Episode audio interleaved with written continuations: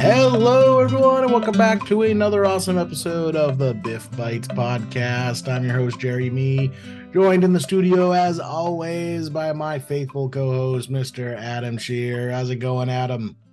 I'm doing great, Jerry. Feeling very inquisitive today. yes, it is that time of year. We are a short couple weeks before the November exam cycle kicks off. And as is tradition at this point, we have decided to bring it on back to Question Palooza Volume 3. Uh, it's one of our most requested topics to do uh, on the show for you know a refresher episode. So we're gonna give the people what they want and come at you with six brand new CFP questions for a nice little breakdown refresher right before the exam kicks off. Love it. This is one of the the best the best types of episodes out there for those preparing for the exam. And the the one thing, the first thing is on my mind, Jerry, is that last episode uh, it was Question Palooza Disco Fever. Uh, do we have any thoughts on on what this this round is going to be? I mean, I guess we could just wait and see, but um, maybe we'll let the listeners chime in. But Revenge of the IRS. Revenge of the IRS. you don't want the the IRS's revenge. No, those, those two words, not. they're like oil and vinegar. well, um, let's see. Um, I I think we're just going to jump right in, Jerry. Uh, yeah. We have one question from each of the the six major topics uh, that are covered in your CFP exam, and we are just going to go rotate through all of them. So let's kick it off with a question for you, Jerry, coming from the general principles domain. Kevin, a prospect, met with Priya, a CFP professional, at a community event. Kevin mentioned to Priya that he was planning to retire next year. Priya asked Kevin if she may send him a document her firm prepared that provides an overview of issues to consider when engaging in retirement planning. Kevin agreed. Priya sends Kevin an article titled, What Will My Savings Cover in Retirement? Priya sends the same article to all her clients and prospects who are within five years of their intended retirement. In this instance, does Priya have fiduciary duty, Jerry? Yeah, this is an interesting question. So, on the CFP exam, you're going to get lots of questions that are uh, easier than they look, you know, especially a lot of the formula questions and things like that. They look really scary, but once you dive into them, they're actually way easier than they look. And then you have questions like this which on their surface seem very straightforward and easy. But once you dive into it, it can actually get pretty tricky. And I've seen lots of students get tripped up on this. So, first thing I like to do whenever we're in a fiduciary duty style question like this is think about well, what level of advice is being given? Are they tailoring the advice to the client? Or is it just general education uh, style content because uh, if you're just giving general education uh, advice that uh, applies to anyone and everyone, you don't technically have a fiduciary duty in that regard because you're just providing uh, education. So uh, the answer here is Priya does not have a fiduciary duty because she's she's just giving a pamphlet. You know that pamphlet could be handed off to everyone, but what people I think get tripped up on is even though Priya doesn't have a fiduciary duty, she still has the duty of integrity. And I think that's where a lot of students get confused here is uh, fiduciary duty is only owed to your clients, but you owe a duty of integrity as a CFP to everyone and anyone. You know, it, it is your job as a CFP to give, you know, accurate, honest uh, uh, opinions, even if it is just a pure education standpoint. Like Priya can't be giving Kevin a pamphlet saying that he should, you know, sell all of his assets and invest everything into the latest, you know, cryptocurrency on the market, or you know, oh my, put it all oh, into actual crude oil barrels that he keeps in his garage because those would not be uh you know honest advice uh to give to this client and she would be violating her duty of integrity in that regard so no to fiduciary duty but always yes to duty of integrity and be careful not to get those two confused because there is a lot of overlap between them. Yeah, great points there, Jerry. Uh, I'm just going to share a resource where I think students can learn more just about how and when these apply. And that being our tried and true CFP board's roadmap to the code and standards. They have a really great infographic on this topic. So uh, use Jerry's talking points as your starting point and then dive into that roadmap that tells you when each one of those duties apply and what they are. Yep. Yeah. Super important to study always gets asked on the exam pretty much every single year. Uh, it's a really important topic that the CFP board likes to harp on for good reason. I mean, it's something you're going to deal with. If there's any topic you deal with every single day, it's how to appropriately interact with clients and you know the duties that you owe to those clients. Yeah, and it's that it's in the pole position. It's A one, right? That's yeah, yeah. A one. yep. so they they let you know it's the most important piece of the whole code and standards. And uh you have to act act in accordance with that while you're uh, practicing cfp and you have to over prepare on it i'd say for your cfp exam. Yep for sure. For sure. Because it's easy to just you know sleep on these say oh it's common sense i got this.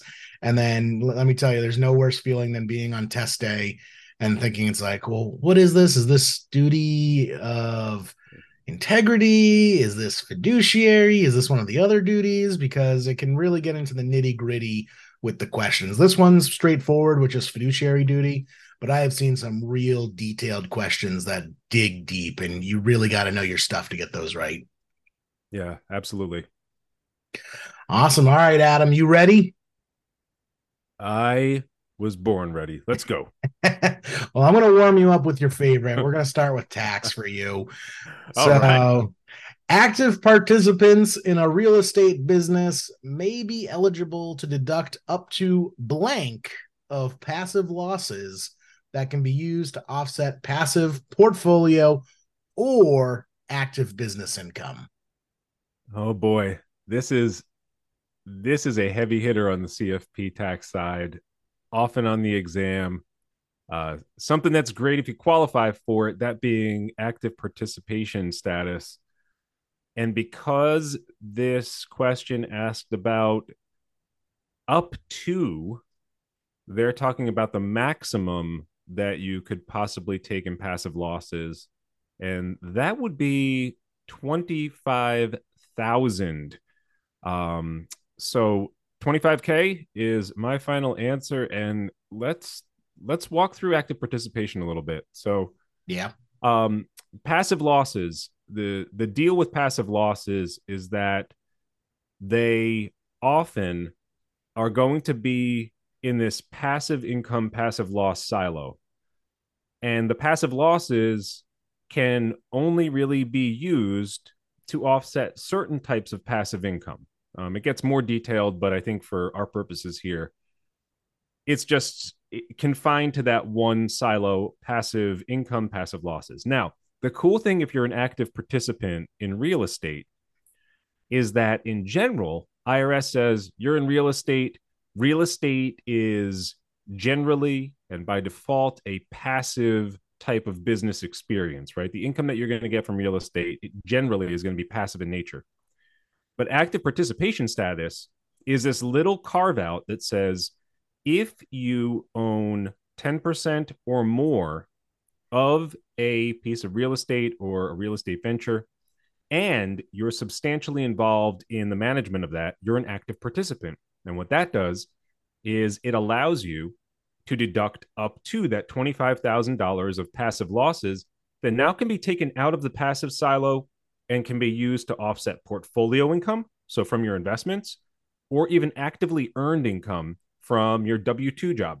So it's a really great thing. Now, the caveat here is that, uh, like all good things, the IRS throws a phase out threshold onto it. So it limits the number of people that can actually use this in the real world.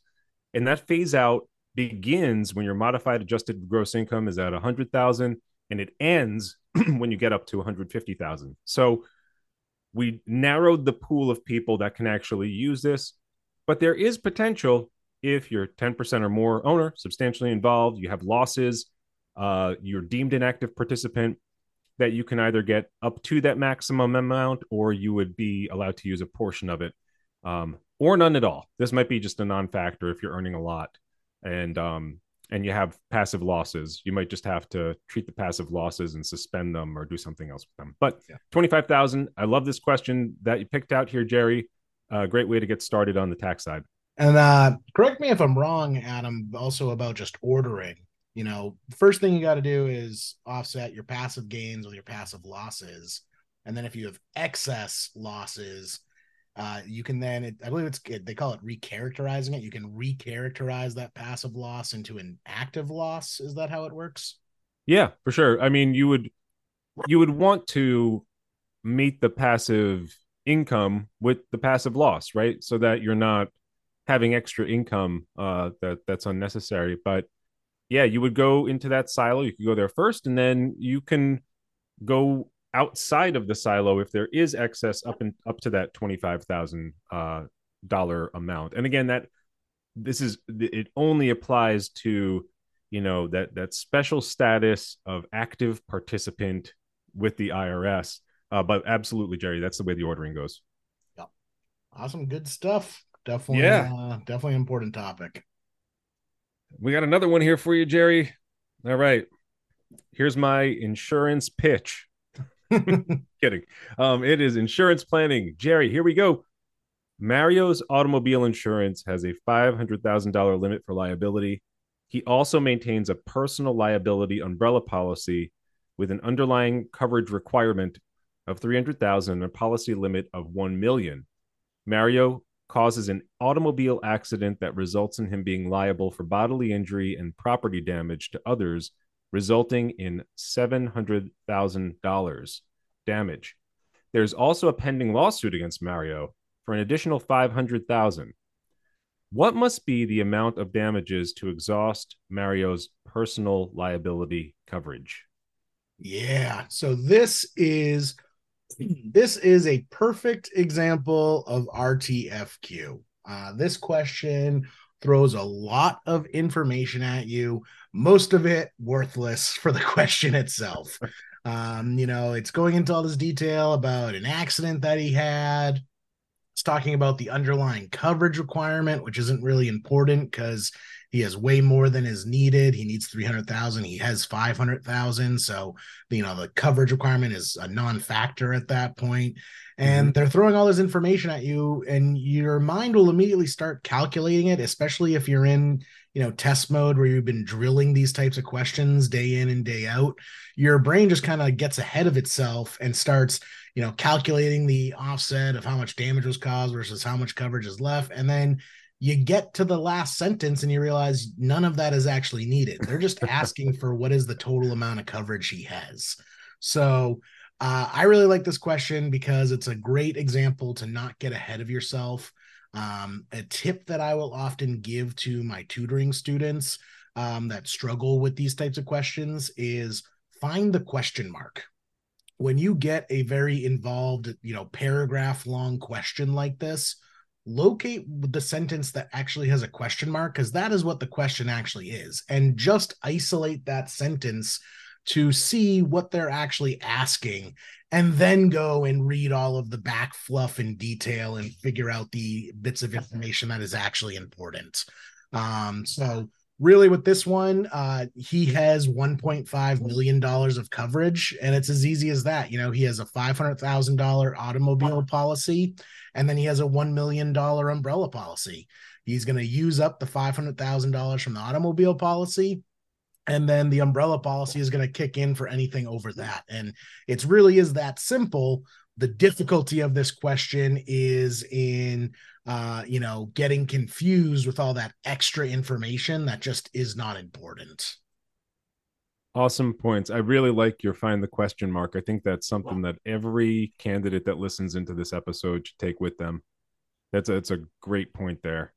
Just make sure you're clear on what is being asked because when I when I'm reading this, I just see a lot of numbers being thrown at me with a lot of zeros and a fair amount of commas. so it's tough to keep all that in the proper place, but keep your eye on what really counts. So just a really great question here and, and awesome advice, Jerry. Point, definitely. All right. Should we continue on with the retirement question? All right. I'm ready for it. Retirement, that is, not the question. But yeah. uh, I'm probably going to have to wait a little bit. So why don't we do the question and I'll keep on working at retirement. so, under the excess method for integration with Social Security, what is the maximum excess contribution rate to the plan if the base contribution percentage is 6%? All right.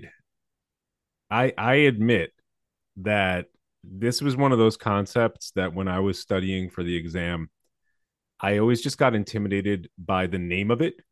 Right? It's like Social Security integration excess method, and it's like, whoa! I'm yeah. I'm already spinning with like qualified plans and trying to figure out all the all the different you know stock option treatment. But uh, this is actually pretty straightforward. So um, before we get to to the answer here, just a little bit behind why this is even in place, right?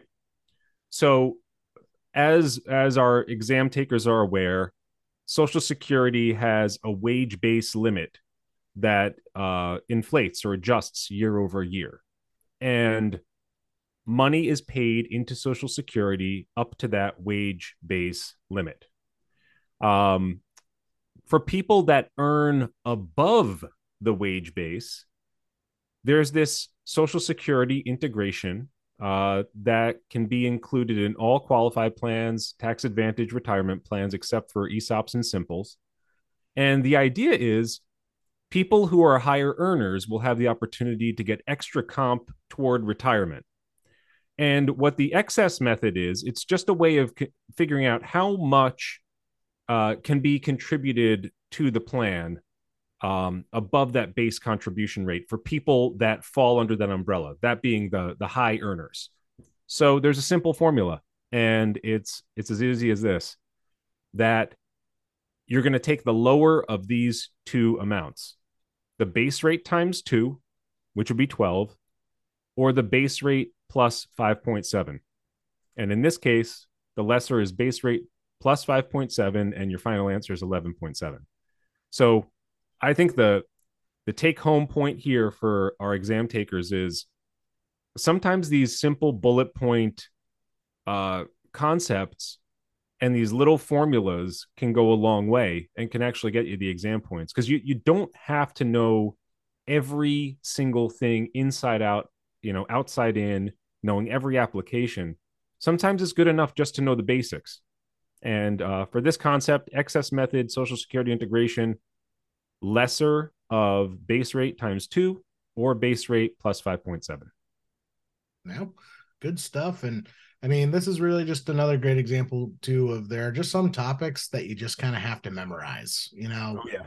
compared to the Series 7, the CFP is more application based than memorization based but there are still going to be those little bits and bobs that you just have to know. You know, this is one of those questions that if you didn't know that it was either two times the base or 5.7, whichever is less, you're never going to get this question right.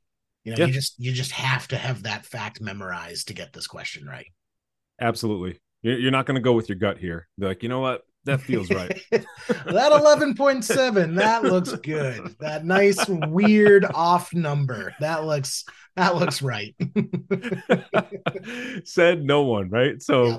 you, and, you can be really, really clear in your convictions when you're like, that is right. And here's why. Here's why yeah. it's right. It's because yeah. of the formula. And I guarantee you on the exam, you know, 12% is going to be a wrong answer choice because 100%. yeah.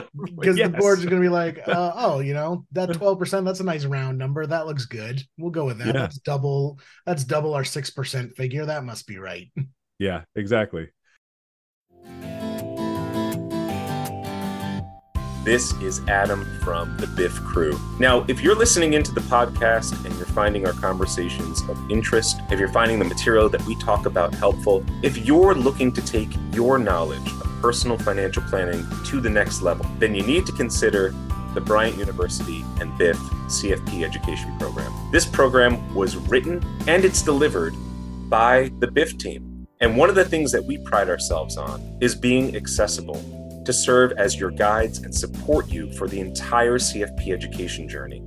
And all throughout that journey, you have access to practitioners and to experts that are going to help you to understand these concepts and also help to best prepare you for your CFP exam. So, if you're looking for a CFP education program with great support and the BIF Bites crew, then the Bryant University BIF CFP education is for you. For more information, visit bryantcfp.com. All right, let's let's keep this thing trucking here, Jerry. We we've we've arrived. You've gone you've gone with the the inverse here. You've you're finishing really strong. Um, whereas I'm going to be crawling into estate planning at the end of my questions. But investments, this is Jerry's wheelhouse. Here we go. An investor has a large unrealized gain in their XYZ common stock, which is currently trading at $35 per share. The investor remains happy with the stock but realizes that its recent run cannot go on forever. If the investor is willing to sell the stock at $40, what option strategy could you recommend? Oh, yeah. This is a great question. Um, I really like this question because it really highlights the importance that language matters, especially with these suitability style questions. Um, now, a lot of people, when they learn options, the way they're taught to most people is that options are a hedging strategy. You know, you can use options to protect a position. So when students first see a question like this, they immediately jump to wanting to buy puts to protect this portfolio. It's like, oh, we got this uh, position. It's got a really large unrealized gain. Um, you know, we want to make sure we protect that game. We got to buy puts. We got to hedge, hedge, hedge, hedge.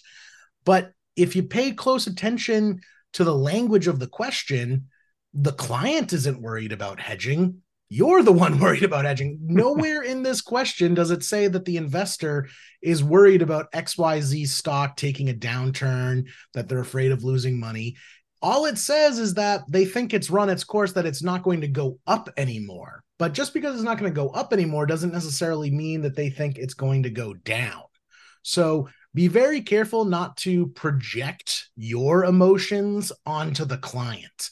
You know, you might be worried about hedging, but this client is not. This client is not interested in a hedge. So buying a put would be the attractive wrong answer in this case. That's what the advisor wants to do. That's not what the client wants to do.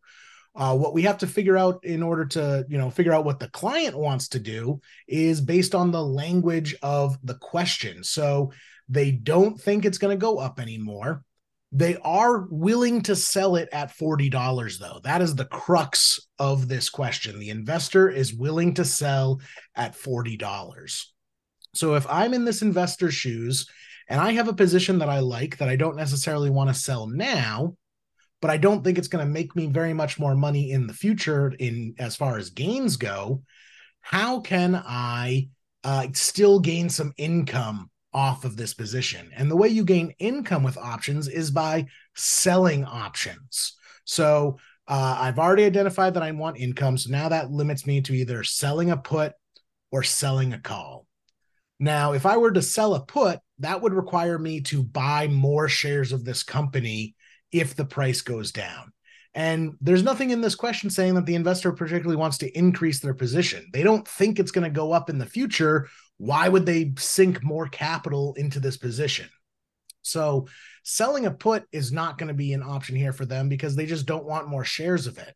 However, they are willing to sell that at a specific price of $40. So, what I would recommend to this client is sell some covered calls at $40. That way, if the price does go up to $40 and the and the stock gets called away, the client's okay with that because they were happy to sell at $40 in the first place. But ideally, what happens is that this stock keeps trading at right around $35, you know, for a continued amount of time. You know, maybe it's a dividend paying stock, they're collecting dividends off of it. And then to supplement that, every single week that they sell a covered call, they're going to take that premium and stick it in their pocket. And then that covered call is going to expire and they get to run it all over again the next week and put more income week after week. So that's a way that you can continue to make money on a position, even if that position is stalled out and is trading sideways for a long period of time. So be aware of that side of option strategies as well. It's not just purely a hedging bet. You can also use options to supplement income uh, as long as you know what you're doing. Action packed there. There's so much, so much good stuff. And and it all starts actually with the question. I think the, the question here brings up two things to mind for me, which is number one, how much valuable information is often packed into just a few sentences on your CFP exam. Yeah. Right. There's so much here, even though it's short. So, you know, I think people are inclined. You see a short question and zip right through to the the the, the question mark, and then all right, let's just go get this one done with. Um, first suggestion yeah. is to just take the time that you need oh. to read slowly, read completely, process it, and think it through critically because that's really what the board wants you to do. And then the second piece, um, I brought this up in my Q and A session in the BIF review this week, and I think it's worth even sharing with the the broader community here. Is that you one of the most common pitfalls that I hear about when it comes to processing questions are are people uh, that have a, a situation in in a question, right? And they start bringing in this extra information that they've they work through in their professional side into the question and it totally mucks up their process because they're now outside of the boundary of the question and they're trying to fit a very specific client strategy that they use in their firm into the question, right? Mm-hmm. And I could see that happening with something like this, where it's like, well, in this case, my firm would do this. Right. And th- that question's not here. So therefore, this is just a wrong question. right? um, is there something wrong with me? No, no. The question must the be question. the issue is. um, but I feel like, I mean, do you see that too in working with oh, students, Jerry? All the time. All yeah. the time. Uh, you know, yeah. I've I've had students argue with me. It's like, uh, well, I would recommend that the client does this. I'm like, oh, okay. Well, which which option choice is that? Oh, it's none of them. That is not one of the A, B, C, or D questions. Well, then it's not the right answer. Your choices are A, B, C, or D. This is not an a la carte menu where you get to substitute and you know pick and choose what you're gonna uh, recommend. You know, yeah. For better or for worse, this is not an open uh, open response uh, test. It's multiple choice and you are limited by those four answer options. Absolutely. Yeah. A really great one. And and I know that you in the BIF review host deep dive sessions for our, our premium course students on Fridays. And I know just recently you went through options. And do you want to share a little bit about, you know, what that looks like? Like what what happens in the deep dives that would make options a good topic to cover? Yeah, I mean, options is one of my favorite topics. Um, I actually do a lot of options trading in my personal accounts. Um, so the way I think the best way to learn options is through, you know, real world experience. Um, it was some of the best advice I got when I was taking my series seven. You know, uh, I asked the guys on the high net worth trading desk who deal with a lot of options, like, hey, how do I get this stuff? And they told me, you know, go to Yahoo or any one of those like paper trading websites uh, and make a fake account and just start paper trading options. And it's the easiest way to figure out how this hmm. stuff works, how cool. your account can blow up, um, yeah. you know, what mistakes you can make.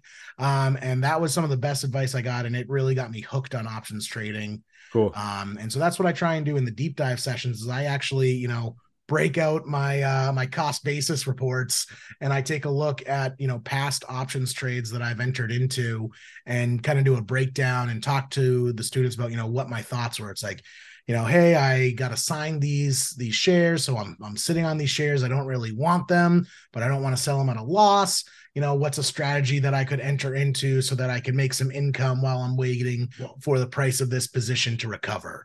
Or, you know, I took this uh, options position, but it's a very risky position, and I don't want to risk blowing my account up. So, what is a uh, you know an add-on, a second leg that I can add to this options position uh, in order to hedge myself, so that if things don't go my way, I don't completely blow up my account and uh, get some very angry calls from my broker saying I'm in a margin call. Um, so I think that's one of the best ways to learn about this is real world application. You know, Yep. seeing how these things fit together. Absolutely. Uh, it's great great approach there and and just a reminder to everyone that this exam is scenario based and for as deeply well versed you are on the theoretic side the actual application is where you're going to see the questions. And what better way to expose people to the application than opening that up and saying hey check it out Yeah. this is how i've done this and this was my train train of thought Right. um yeah good stuff yeah. Awesome. All right. Should we finish it strong, Adam, with estate? let's do it You know, I, I think October should be a state awareness month. You know, all the spooky, scary skeletons really makes me think about putting a good estate plan in in uh, in action.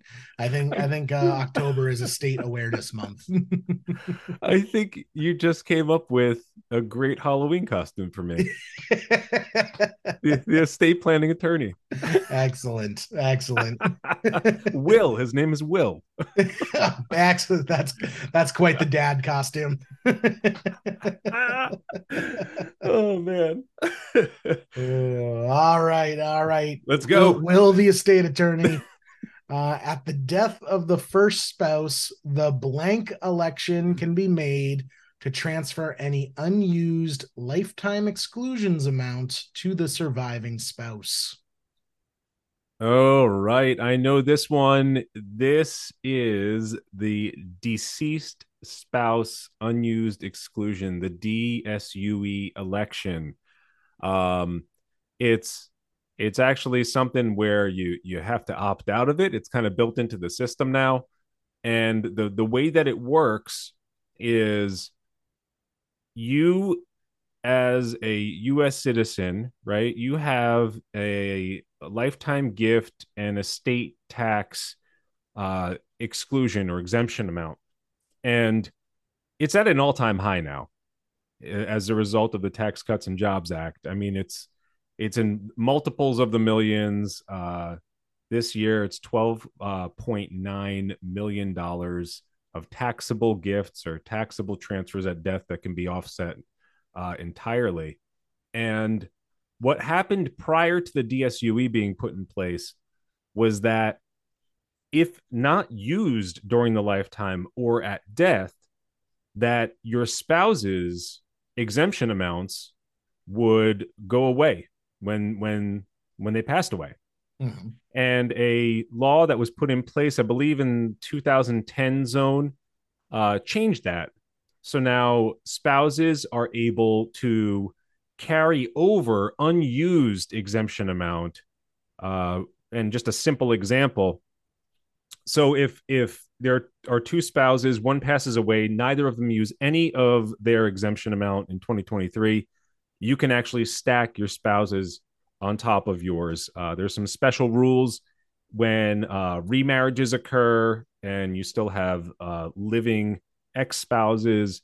Uh, but but really, I think what you would see here on your exam is just something about what this is and how it works, and it has it's changed some of the estate planning strategies a little bit having this in place, um, because one of the one of the things that you could do as as a spouse is just transfer your estate underneath the unlimited marital deduction. And with this now in place i think it changes some of those strategies where um you, you can do that and you can do that also by knowing that your unused exclusion or exemption amount is going to transfer as well so uh, good thing to know about a topic we talk about in the BIF review uh, especially when we get into spousal transfers and, and different trusts and um, your form 706 for six feet under uh, when someone passes away that needs to be completed. And that's all I got to say about that, Jerry. Yeah. Good old DSU. But Disu. Yep, very important. Uh, something that gets overlooked a lot. I know this is a topic that I did not have a firm grasp on going into Mhm. the CFP exam, and I was just lucky that I didn't really get any DSU questions on my exam. But Yeah. certainly something that you know, it's kind of funny after you get the CFP marks and then you like learn things. You're like, man, I should have probably knew, known this going into the exam, and I got real lucky that they didn't ask me any questions on this. yeah, I I know the feeling. I I don't know if if uh you know I don't want to enable any of our students to not study, but I always just think back and I know that there was three or four topics that I just couldn't connect with the last week and a half, and I was just like, you know what, I'm gonna roll the dice here. If, if I if I don't know these four, and I get one of them, I'm gonna do my best to just you know randomly pick an answer and move on and be okay with it. Yeah. Um, yeah, but but Disu was yours, huh? Yeah, I very tenuous grab that and uh and insurance was real rough for me going into the exam, which is ironic now that I'm uh, teaching the insurance classes. So yeah, yeah. but you know, it, it's okay. There there is a lot of this stuff that it just doesn't really click until you have enough reps with it. Like some of this stuff, like you're gonna need to look at it three, four, five, six times before your brain starts making those, you know, synapse connections and you really start understanding how these things fit together and and that's okay the the problem is you may not have that time before the exam so like you said sometimes you just got to roll the dice uh, but just know that there are going to be topics that you're not going to quite get until you get some more experience under your belt yeah. And I mean, it's I think it's just after after this, right?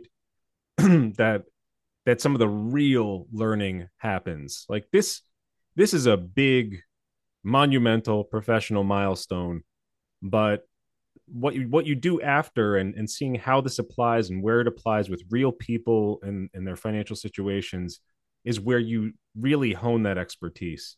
Um, I often say to people that uh, you know what what often happens is that first three months after you get your preliminary pass, you have your CFP marks, that because you're not studying everything comprehensively, some of it Mhm. starts to get fuzzy.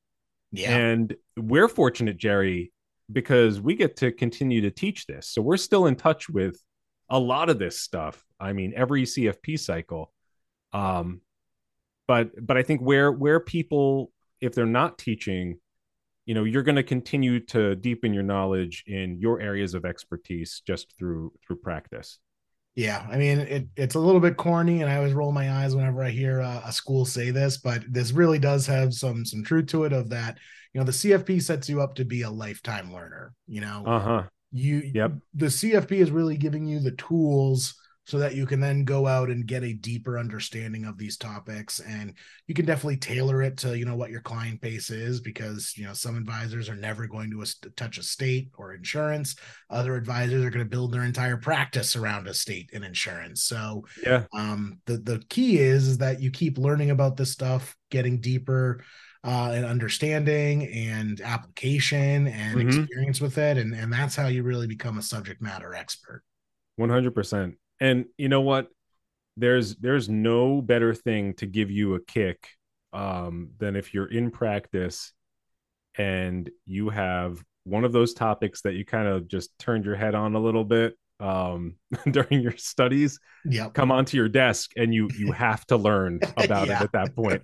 yeah it's Um, like the, your client meeting is tomorrow at noon you need to understand this topic by the time because uh, that client rolls in the door because you know they are expecting you to give them guidance and, and help them understand this. So Yeah, yeah, I've, I've had my fair share of panicked research days before you know uh, a high end client rolls in uh, you know Yeah. expecting you to to know your stuff.